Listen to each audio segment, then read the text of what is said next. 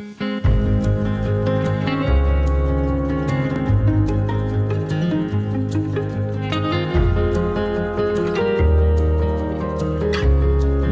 تجعلوا بطونکم مقابر الحیوانات.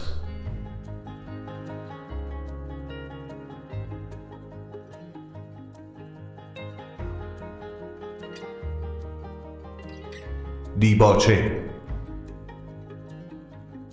ما بین احتیاجاتی که انسان را پیوسته در فشار گذاشته از همه سختتر و از همه وسیعتر احتیاج خوردن است. این احتیاج وابسته به زندگانی می باشد چه برای مرمت قوایی که به مصرف می رسانیم ناگزیریم به وسیله خوراک قوای دیگری جانشین آن بنماییم تا بدن به تحلیل نرود. زندگی شبیه است به یک آتشکده. که باید مرتب مواد مشتعله به آن برسد تا خاموش نگردد. گرسنگی فرمانده قداری می باشد که بیدادگری آن دمی ما را آسوده نمی گذارد. باید خورد برای زندگانی. امروز بخوریم فردا بخوریم همیشه بخوریم.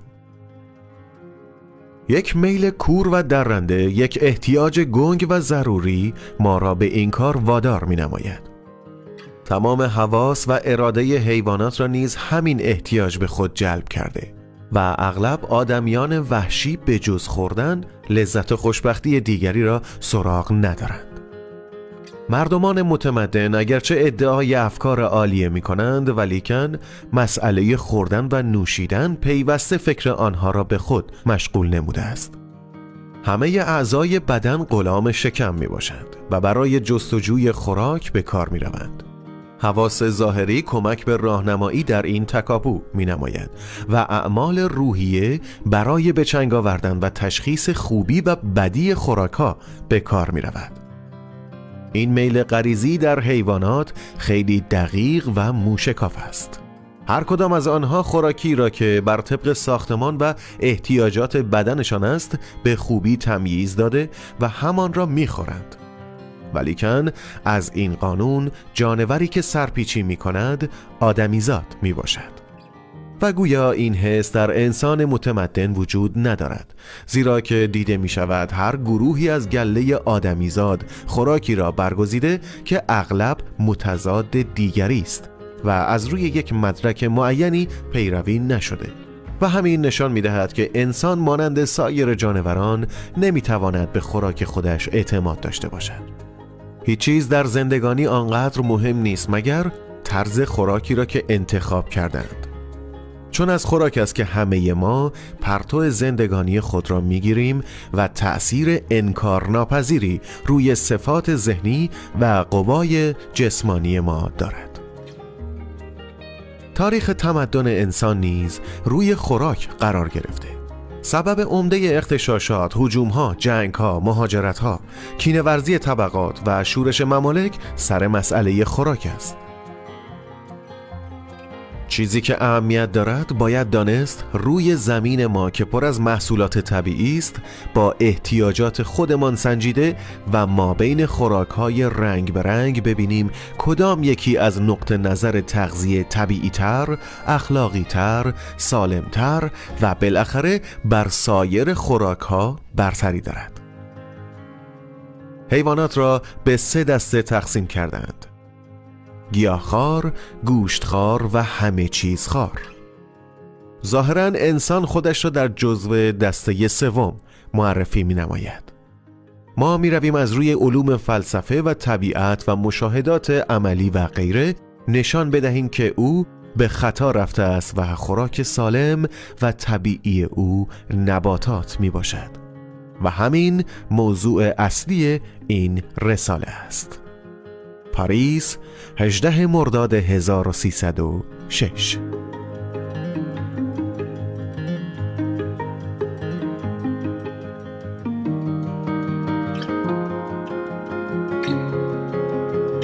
فصل اول فدایان شکم. خوب است پیش از اینکه وارد مطلب بشویم بیدادگری و درندگی را که از عادت گوشتخاری ناشی می شود در نظر خود بیاوریم آیا می دانید که احتیاج یا لذت گوشتخاری هر روز سبب کشتار کرورها از حیوانات اهلی می گردد؟ از کرورها خیلی بیشتر اگر لشکر بیشمار حیوانات بیچاره ای را بشماریم که در شکارگاه ها، ماهیگیری ها، مرغ فروشی ها و غیره محکوم به قربانی شدن روزانه هستند از 400 میلیون جنبندگان حساس تجاوز می کند که هر سالی تنها برای خوش آمد زائقه فاسد شده و شکمپرستی آدمیان کشته می شوند. حساب کردند روی سیل خونی که از این کشتار مشعوم راه می افتد می توانند به آسانی کشتیرانی بنمایند اما قربانی آنها به سهولت انجام نمیپذیرد بلکه پیش از کشته شدن با حیوان به طرز وحشیانه ای رفتار می کنند گله های حیوانات از شهرهای دوردست در مدت پانزده یا سی روز به ضرب چوب و تازیانه رانده می شوند. اگر بین راه از خستگی بیفتند با سیخک بلندشان می کنند و گاهی چندین روز بدون خوراک زیر تابش آفتاب سوزان یا در آغلهای چرک و متعفن به سر می‌برند. بعضی از آنها میمیرند و هرگاه یکی از آنها در بین راه زایید برای اینکه از کاروان عقب نماند بچه او را جلوی چشم مادرش سر می‌برند.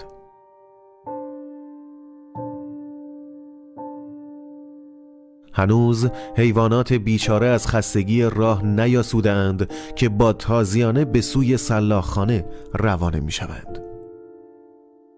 به محض ورود در این ساختمان کثیف غمانگیز بوی خونی که خفقان قلب می آورد زمین نمناک خون تازه‌ای که از هر سو روان است. فریادهای جانگداز حیوانات جسدهایی که به خون خود آغشته شده و با تشنج می لرزند از پای لاغر نیمه جان که دو طرف آنها لاشه آویختند و قصابهایی که برای خرید لشمرده آمد و رفت می کنند و از طرف دیگر ناله گوسفندان و همهمه صدای دشنام و داد و فریاد آدمیان حیوانات بیچاره از این منظره چرکین و بوی گوشت گندیده و خون برادرانشان پیشبینی سرگذشت هولناک خود را می نماید.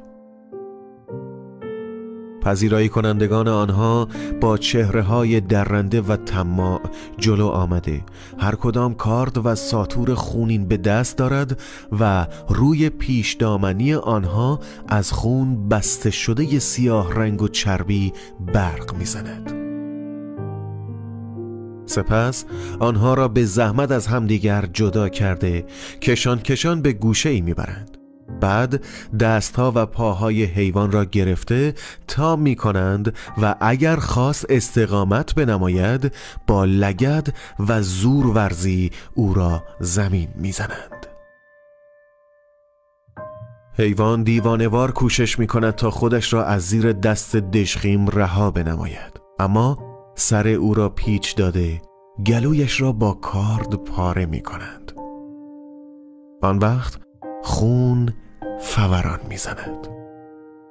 هر دفعه که هوا از ریه های او بیرون میآید صدای خشکی تولید کرده خون به اطراف پاشیده می شود پس از آن مدتی دست و پا زده در خون خودش قوطه می خورد و هنوز جانش بیرون نرفته که سر او را جدا نموده بادش می کند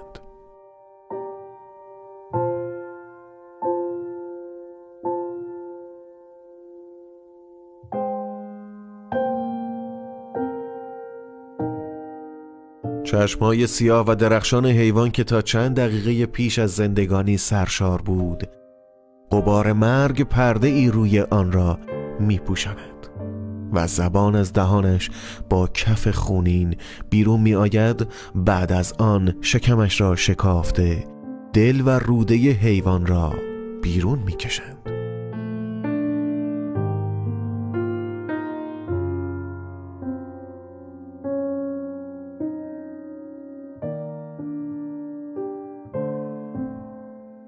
بوی پشکل و بخاری که در هوا پراکنده می شود و خون قلیز گندیده که مگس و پشه روی آن پرواز می کنند منظره چرکین و مهیبی را نمایان می سازد. قصاب ها تا بازوی خودشان را در روده و خون حیوان فرو می‌برند. پس از آن پوست او را جدا می کنند و بعد از آن لاشه های لرزان حیوانات را با سرهای بریده و شقیقه های کبود و شکمهای پاره شده و جگرهای سرخ که اغلب داغ چوب و تازیانه ای که پیش از کشتن به حیوان زدهاند روی گوشت او نمودار است در گاری به چنگک آویخته و یا روی اسب انداخته. به دکانهای قصابی میفرستد.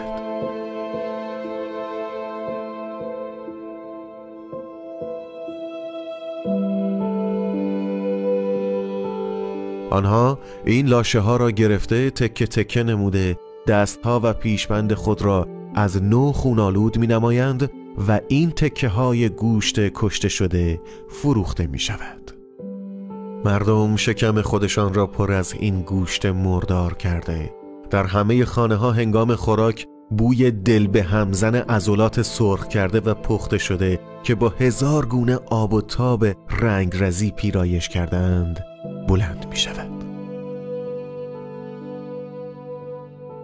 بچه، زن، مرد از این تکه ها می خورند و اینها همان مردمانی هستند که لاف تربیت و زرافت اخلاق و پاک دامنی و پرهیزکاری و مهربانی می‌زنند قاضی آموزگار شاعر ادیب نقاش نویسنده و همه کسانی که گمان می کنند در زندگانی کمال مطلوب عالیتری از زرپرستی و شکمچرانی دارند.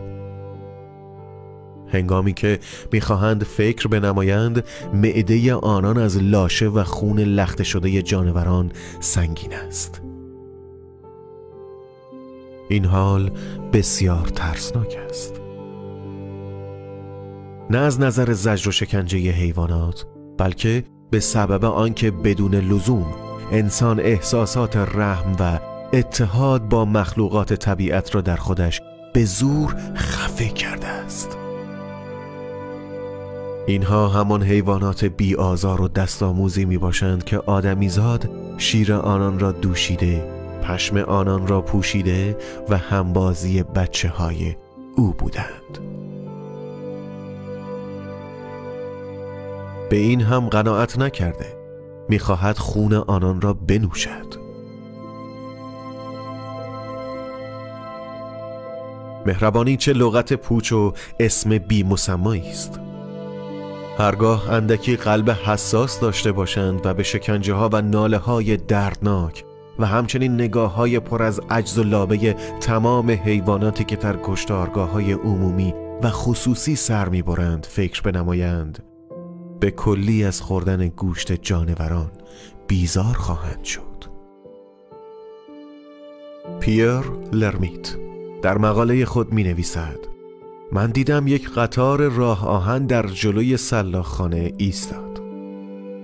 حیوانات بیچاره حراسناک خارج شده و روی سنگ فرش روانه گشتند. آدمها با پیشبندی خونالود که یک دسته کارد به کمرشان بسته شده بود آمد و رفت می کردند. خون از هر سو روان بود در آنجا گوسفندان و بره را که از ترس دیوانه شده بودند سر می بریدند. یک گاو ماده و گوسالهش به کشندگان تسلیم شده سرهای بدبخت خود را پهلوی همدیگر نگاه داشته بودند. با وجود اینکه ضربتهای چماق صاحب خشمناک از این مهربانی آنها را گیج کرده بود. و از تمام این ساختمان ناله های جگرخراش جنبندگانی شنیده می‌شد که محروم از دیدن هر گونه ترحم هستند و زندگانی به آنها داده نمی شود مگر برای اینکه قتل عام بشوند. تا زمانی که احساسات طبیعی و بیالایش قلب خودمان را به زور خفه نکرده ایم واضح است که در نهاد انسان یک احساس تنفر و اکراه از کشتار و درد سایر جانوران وجود دارد و نیز آشکار است که هرگاه همه مردم وادار می شدند حیواناتی را که می‌خورند با دست خودشان بکشند بیشتر آنان از گوشتخاری دست میکشیدند. این شورش طبیعی این دلگیری بر ضد خوراک خونین در نزد کسانی که گیاهخوار شده اند پس از چندین ماه بیشتر می شود نباید احساسات طبیعی خودمان را پست چمرده دلیل بر رقت قلب بدانیم. هیچ چیز به این اندازه طبیعی نیست که احساس تنفر و انزجار انسان از کشتار چون که برای این کار آفریده نشده است. حیوانات درنده این دلگیری را حس نمی کنند. احترام به زندگانی و شکنجه و جدالی را که در نهاد آدمی زاده است باید در نظر داشت. زیرا چیزی از آن عالیتر نداریم. ستمگری و کشتار نسبت به حیوانات دشنام و ناسزا به شرافت و مقام انسانیت است. پیدایش آنان به دنیا آمدن و بازی و شادی و درد کشیدن و مهربانی مادری و ترس از مرگ و هوی و هوس اعضای بدن و همچنین مرگ و سرنوشت حیوانات همه شبیه و مانند انسان می باشد. می‌گویند روح آنان پستر است. باشد. اما بالاخره مثل ما احساس درد و شادی می کنند پستی آنها برای ما تکلیف برادر بزرگتر را معین می کند نه حق دژخیمی و ستمگری را. این گوشتی که مردم می‌خورند درد و شکنجه جانوران بیگناه و بیآزار است که نمی توانند از خودشان دفاع بنمایند. خون ریخته شده آنان فریاد انتقام می کشد و نفرین میفرستد به انسان و ستاره ای که روی آن زندگانی می کنیم. کسانی هستند که راضی نمی‌شوند حیوانی را آزار برسانند ولی به طور غیر مستقیم دیگران را به این کار ظریف وادار می نمایند. هر کس گوشت می‌خورد باید دست بالا زده و خودش حیوان را بکشد چون که جانوران درنده معاون نمی‌گیرند و یا لاعقل قدم رنج نموده یک ساعت عمر خود را به این تماشای قشنگ بگذرانند و ببینند این خوراک های خوشمزه برای آنها چگونه آماده می شود.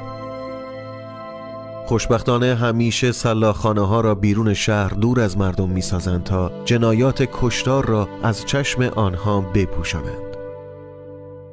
سلاخانه اختراع حیوان دوپاست. هیچ جانور درنده و خونخاری به این رزالت طعمه خود را نمی‌خورد.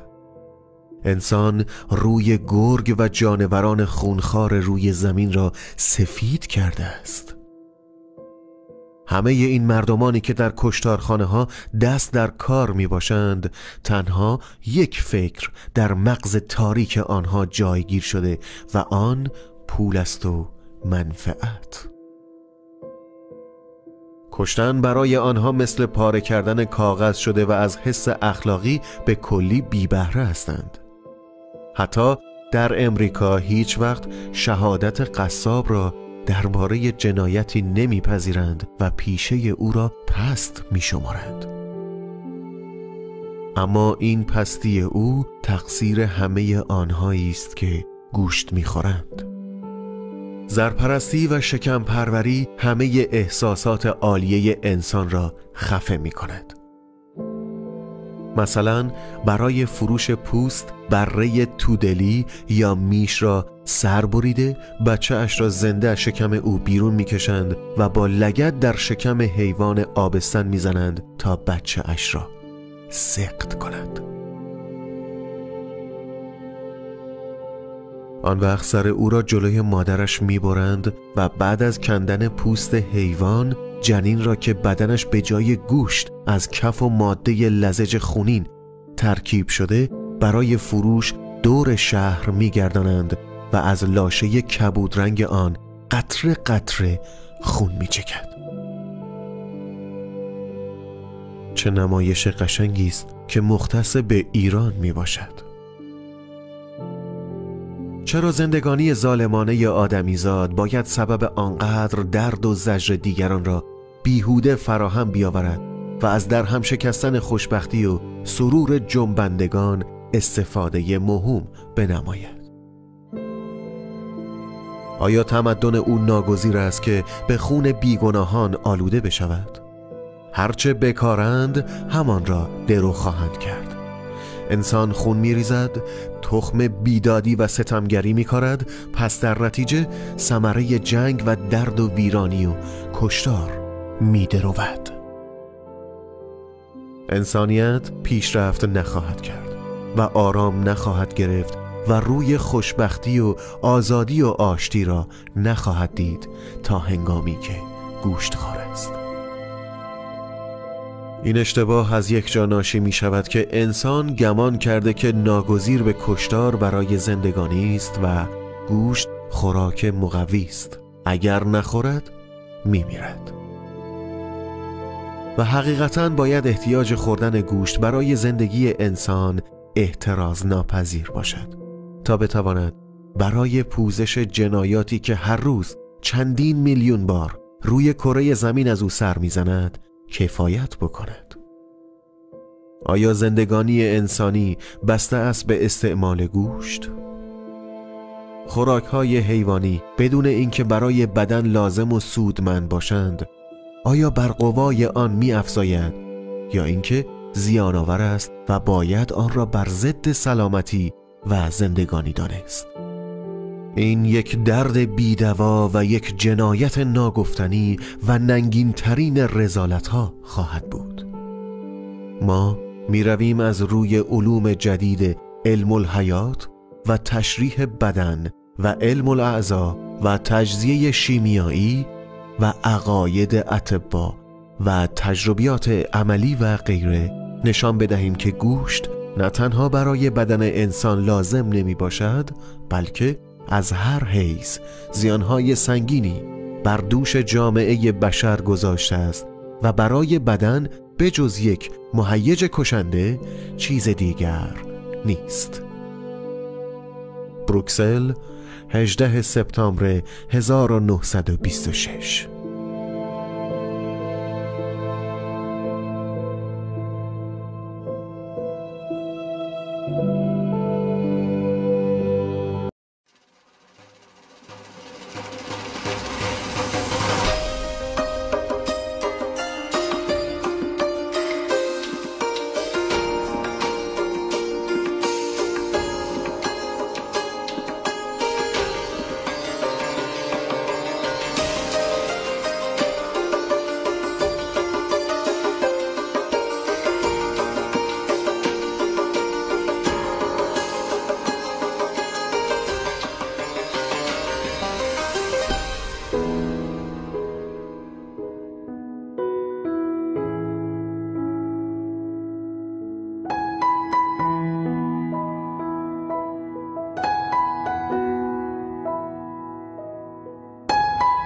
گرداب.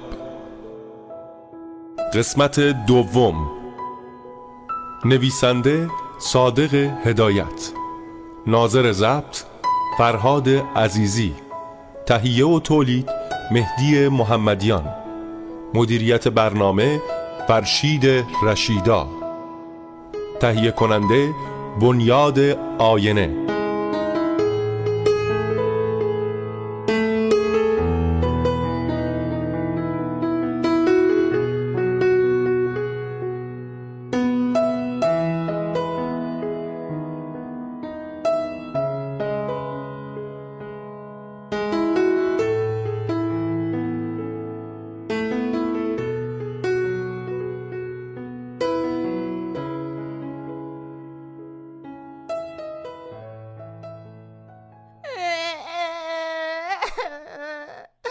صدای گریه هما و صدای پا در دالان دور شد. ده دقیقه بعد صدای چرخ درشکه شنیده شد که میان برف و سرما آنها را برد. همایون مات و منگ به سر جای خودش ایستاده بود. میترسید که سرش را بلند بکند. نمی‌خواست باور بکند که این پیشامدها راست است. از خودش می‌پرسید شاید دیوانه شده و یا خواب ترسناکی می‌بیند. ولی چیزی که آشکار بود از این به بعد این خانه و زندگی برایش تحمل ناپذیر بود و دیگر نمی‌توانست دخترش هما را که آنقدر دوست داشت ببیند. نمی‌توانست او را ببوسد و نوازش بکند. یادگار گذشته رفیقش چرکین شده بود. از همه بدتر زنش. هشت سال. پنهانی او با یگان دوستش راه داشته و کانون خانوادگی او را آلوده کرده بود. همه اینها در خفای او بدون اینکه بداند. همه بازیگرهای زبردستی بودند. تنها او گول خورده و بریشش خندیدند. از سر تا سر زندگیش بیزار شد. از همه چیز و همه کس سرخورده بود. خودش را بی اندازه تنها و بیگانه حس کرد. راه دیگری نداشت مگر اینکه در یکی از شهرهای دور یا یکی از بندرهای جنوب به مأموریت برود و باقی زندگیش را در آنجا به سر ببرد. و یا اینکه خودش را سربنیست بکند. برود جایی که هیچ کس را نبیند. صدای کسی را نشنود. در یک گودال بخوابد و دیگر بیدار نشود. چون برای نخستین بار حس کرد که میان او و همه کسانی که دور او بودند گرداب ترسناکی وجود داشته که تا کنون پی نبرده بود.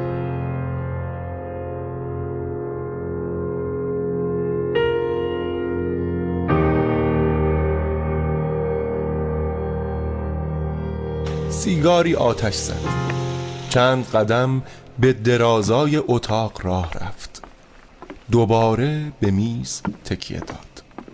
از پشت شیشه پنجره تکه های برف مرتب آهسته و بی مانند این بود که با آهنگ موسیقی مرموزی در هوا میرقصیدند و روی لبه شیروانی فرود می آمدند بی اختیار یاد روزهای خوش و گوارایی افتاد که با پدر و مادرش به ده خودشان در عراق می رفتند.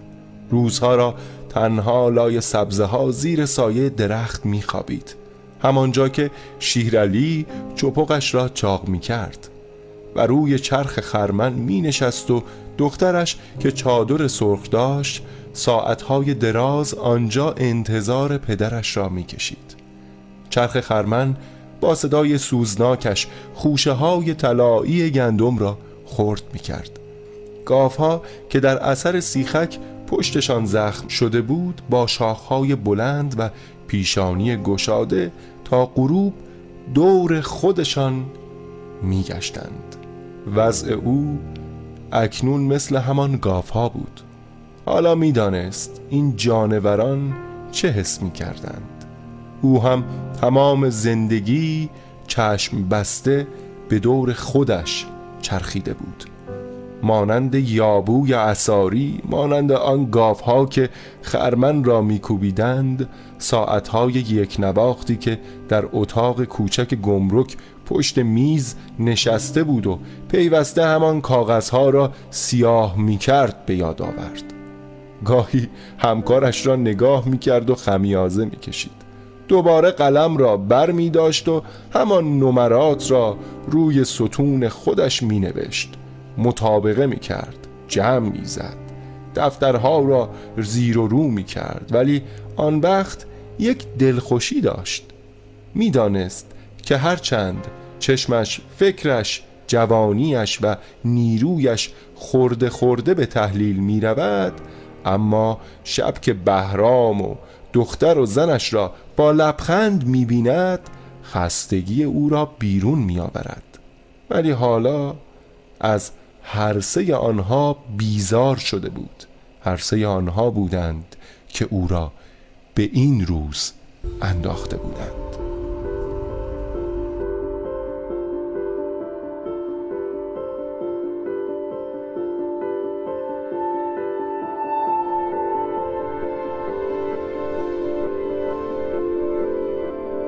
مثل اینکه تصمیم ناگهانی گرفت رفت پشت میز تحریرش نشست کشوی آن را بیرون کشید.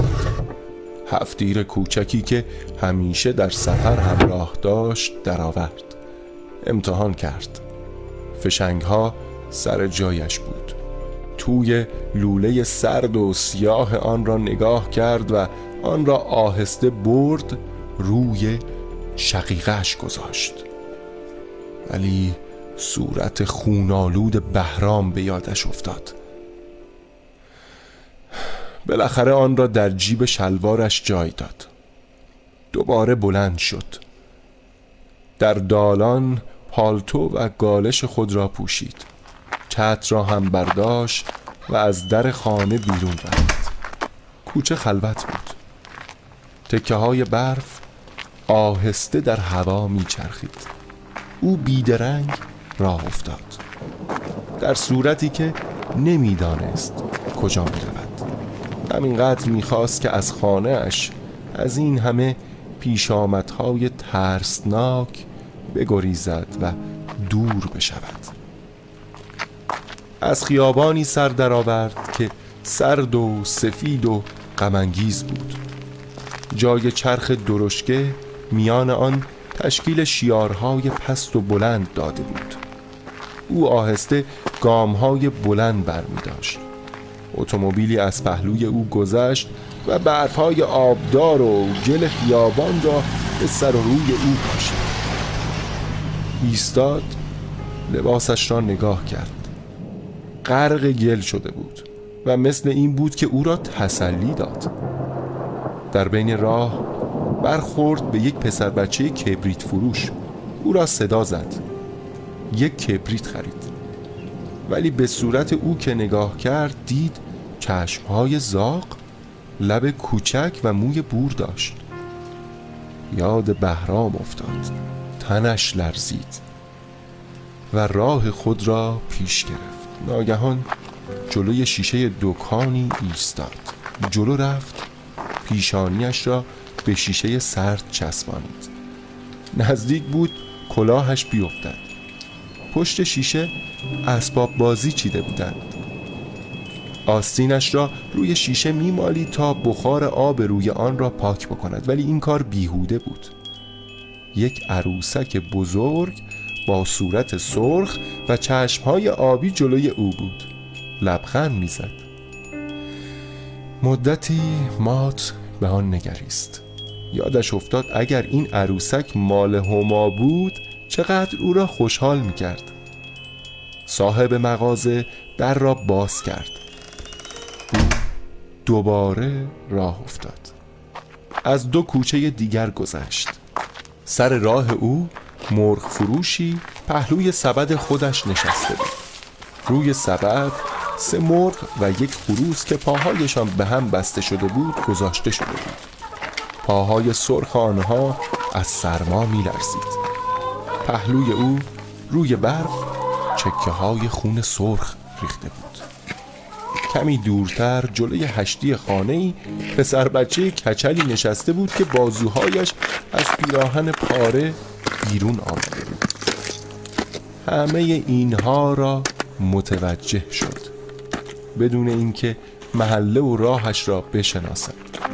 برفی که می آمد حس نمی کرد و چتر بسته ای که برداشته بود همینطور در دست داشت. در کوچه خلوت دیگری رفت. روی سکوی خانه ای نشست. برف تندتر شد. چترش را باز هستگی زیادی او را فرا گرفته بود. سرش سنگینی می کرد چشمهایش آهسته بسته شد. صدای حرف گذرنده ای او را به خود آورد. بلند شد. هوا تاریک شده بود. همه گزارش روزانه را به یاد آورد. همچنین بچه کچلی که در هشتی آن خانه دیده بود و بازویش از پیراهن پاره پیدا بود و پاهای سرخ خیس شده مرغ که روی سبد از سرما میلرزید و خونی که روی برپا ریخته بود. کمی احساس گرسنگی نمود. از دکان شیرینی فروشی نان شیرینی خرید. در راه می‌خورد و مانند سایه در کوچه بدون اراده پرسه می‌زد.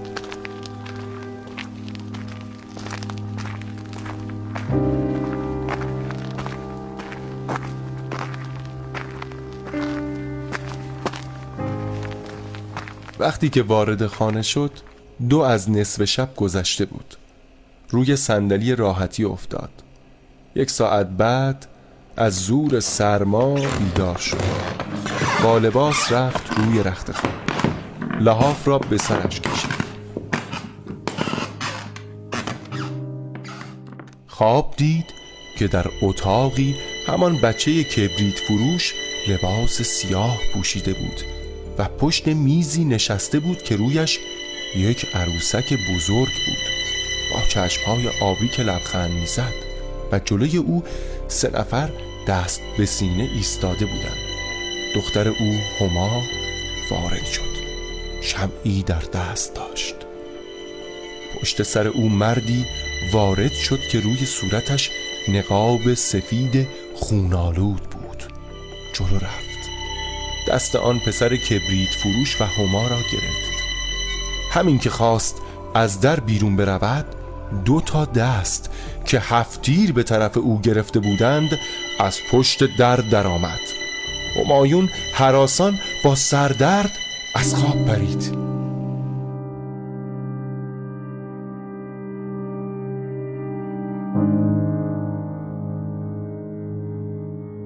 دو هفته زندگی او به همین ترتیب گذشت. روزها را به اداره می رفت و فقط شبها خیلی دیر برای خواب به خانه برمیگشت. گاهی عصرها نمی‌دانست چطور گزارش از نزدیک مدرسه دخترانه ای میافتاد که هما در آنجا بود. وقت مرخصی آنها سر پیچ پشت دیوار پنهان می‌شد. می ترسید مبادا مشدی علی نوکر خانه پدرزنش او را ببیند. یکی یکی بچه ها را ورانداز می کرد ولی دخترش هما را ما بین آنها نمی‌دید. تا اینکه درخواست مأموریت او قبول شد و به او پیشنهاد کردند که برود در گمرک کرمانشاه. روز پیش از حرکت همایون همه کارهایش را رو به کرد. حتی در گاراژ اتومبیل را دید و قطع کرد. و بلیت خرید. با وجود اصرار صاحب گاراژ چون چمدانهایش را نبسته بود عوض اینکه غروب همان روز برود قرار گذاشت فردا صبح به کرمانشاه حرکت بکند. وارد خانه اش که شد یک سر رفت به اتاق سردستی خودش که میز تحریرش آنجا بود. اتاق شوریده ریخته و پاشیده خاکستر سرد در پیش بخاری ریخته بود. پارچه بنفش خامدوزی و پاکت بهرام را که وسیعت نامچه در آن بود روی میز گذاشته بودند. پاکت را برداشت از میان پاره کرد. ولی تکه کاغذی نوشته ای در میان آن دید که آن روز از شدت تعجیل ملتفت آن نشده بود. بعد از آن که تکه ها را روی میز بغل هم گذاشت اینطور خواند. لابد این کاغذ بعد از مرگم به تو خواهد رسید. می‌دانم که از این تصمیم ناگهانی من تعجب خواهی کرد چون هیچ کاری را بدون مشورت با تو نمی کردم ولی برای اینکه سری در میان ما نباشد اقرار می کنم که من بدری زنت را دوست داشتم. چهار سال بود که با خود می جنگیدم آخرش غلبه کردم و دیوی که در من بیدار شده بود کشتم. برای اینکه به تو خیانت نکرده باشم. پیشکش ناقابلی به هما خانم می کنم که امیدوارم قبول شود. قربان تو بهرام.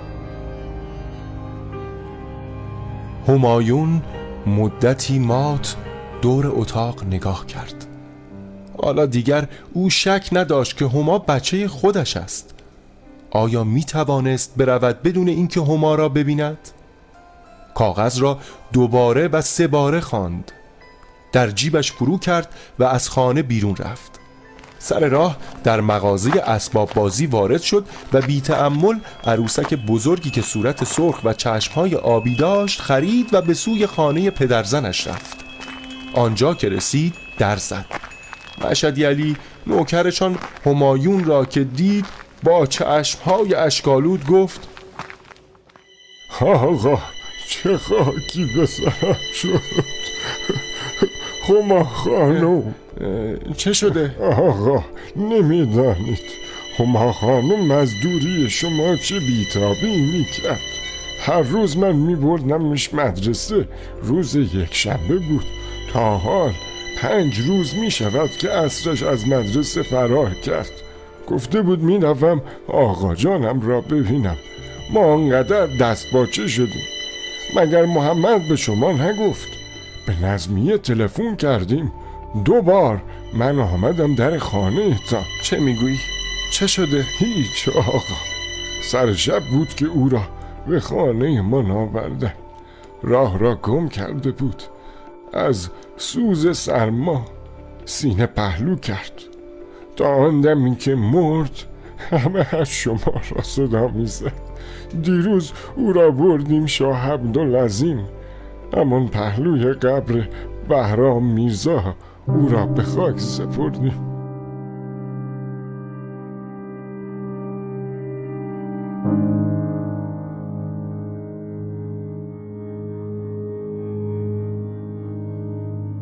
همایون خیره به مشهد علی نگاه می‌کرد. به اینجا که رسید جعبه عروسک از زیر بغلش افتاد. بعد مانند دیوانه ها یخه پالتویش را بالا کشید و با گام های بلند به طرف گاراژ رفت. چون دیگر از بستن چمدان منصرف شد و با اتومبیل عصر می توانست هرچه زودتر حرکت بکند.